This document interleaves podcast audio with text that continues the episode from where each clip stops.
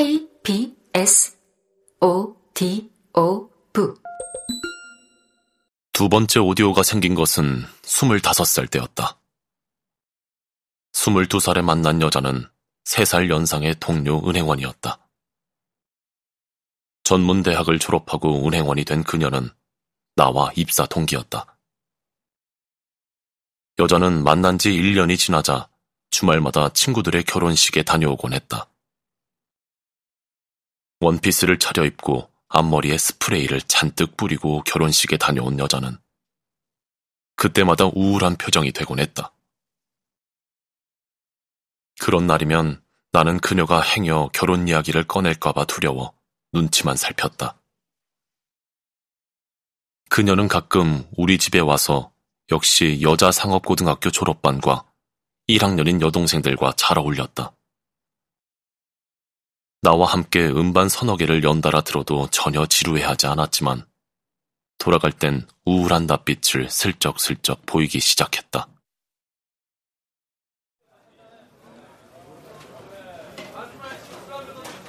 몇 학번이세요? 그녀의 친구들은 가끔 내가 상고를 졸업한 은행원인 걸 뻔히 알면서도 그렇게 묻곤 했다. 아니, 어쩌면 그들은 내가 대학을 졸업한 줄 아는 건지도 몰랐다. 혹시 그녀가 나를 대졸로 소개한 것은 아닐까? 처음 몇 번은 친구들의 무례함에 화가 났지만 나중엔 그녀를 의심하기 시작했다. 내가 대학 졸업생이라고 말한 건 아닐까? 아니, 적어도 상고를 졸업한 말단 은행원이란 사실을 말하지 않았는지도 모를 일이라고 그녀를 의심했다. 아, 더 어려.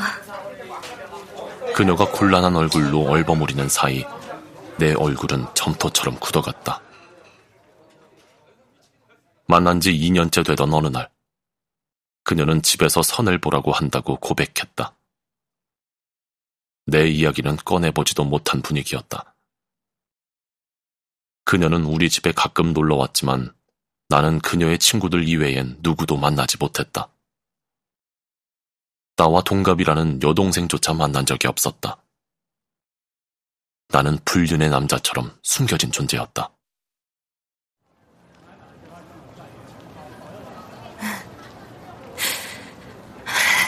솔직히 나 자신 없어. 어느 날 만취한 그녀가 울면서 중얼거렸다. 싸구려 오디오밖에 가진 게 없는 당신을 도저히 집에 소개할 수가 없었어. 우리 부모 반응이 너무 뻔한데 어떻게 해?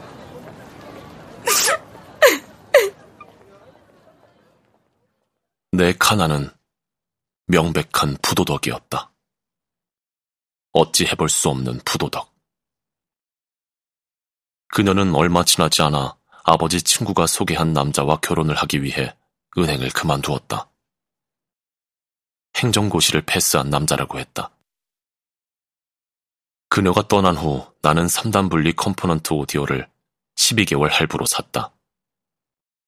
참혹하게 무너진 신전을 버텨낼 기둥이 필요했다. 튜너와 카세트 데크, 턴테이블이 모두 분리되어 있는 하이파이 오디오. 나는 작은 아파트 거실 전면에 오디오 선반까지 사서 기계를 진열하고 그동안 모은 LP 음반 100여 장도 나란히 꽂아두었다. 반짝반짝 빛나는 알루미늄 케이스의 3단 분리 component는 앰프 출력에 따라 두 개의 바늘이 예민하게 흔들렸다. 그때마다 내 몸을 긁고 지나가는 바늘 끝에 이슬 같은 핏방울이 맺혔지만 난 어느새 그걸 즐기고 있었다. 나는 오직 오디오 속에서만 살아 있었다.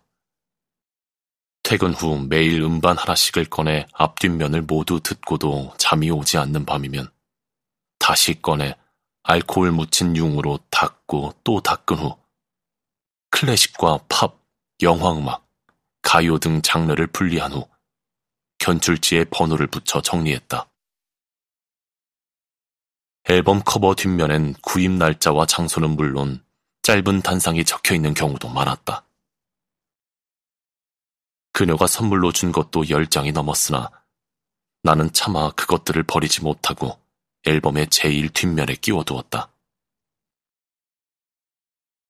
15평 시영 아파트 거실의 절반을 차지한 하이파이 component 시스템은 불을 꺼도 반짝반짝 빛났다.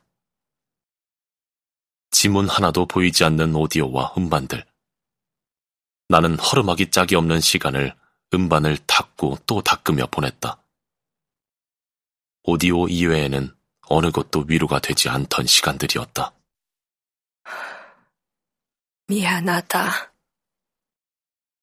술에 취해 돌아온 밤, 엄마는 내 방에 와서 나지막이 중얼거렸다. 다시 오디오를 바꾼 것은 결혼 이후였다.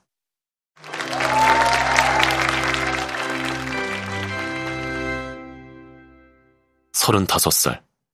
나는 동료의 소개로 만난 증권회사 직원과 결혼을 했다. 여상을 낳은 그녀는 생활력이 강해서 결혼할 때 17평짜리 아파트를 장만했다.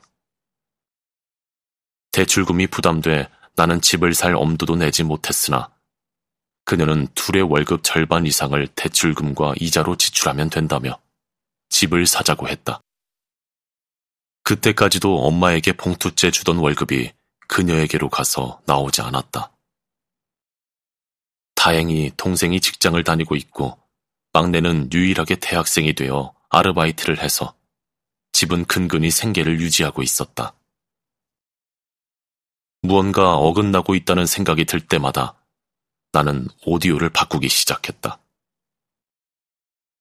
아내와 내 시선은 좀처럼 겹치지 못한 채 어긋나고 있었다. 나는 마치 오디오 탓이라는 듯 기계를 바꿨다. 처음 바꾼 것은 스피커였다.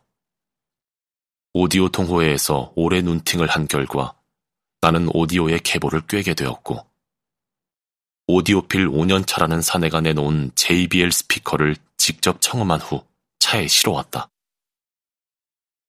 그 후 스피커와 어울린다는 빈티지 마란츠로 리시버를 바꾸었고, 영국산 CD 플레이어와 일본산 턴테이블도 새로 장만했다.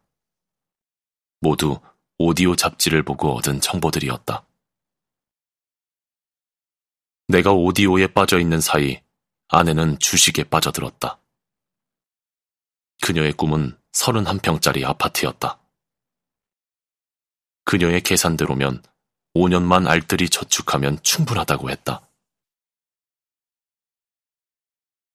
나는 굳이 더 큰 집이 필요하지 않았지만 그녀의 희망에 적당히 묻어가면 어쩌면 뜻밖의 안락을 누릴 수 있게 되는 게 아닐까 내심 기대하기도 했다.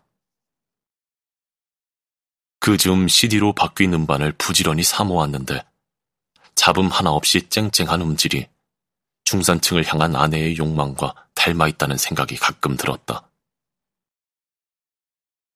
LP 음반은 더 이상 발매되지 않는다는 이유로 다시 나는 부지런히 CD를 사모았다. 딸아이가 태어난 기념으로는 아내 몰래 거금을 들여 리시버를 프리앰프와 파워앰프로 바꾸었다. 그러고 나니 스피커가 격에 어울리지 않았다. 다시 프리앰프에 최고의 matching이라는 탄노이 스피커를 들였다. 하이엔드 오디오들은 비로소 제 짝을 만난 듯 깊고 풍부한 소리를 냈다. 오디오에 관심이 없는 아내는 앰프를 바꾼 것도 알지 못했다. 아니, 오디오 따위는 아무려나 상관이 없었다. 증권회사 사원에겐 금지된 주식 거래 때문에 내 이름으로 주식을 시작한 그녀는 오디오 따위에 신경 쓸 겨를이 없었다. 결혼 5년 차에 아내는 결국 31평 아파트로 집을 옮겼다.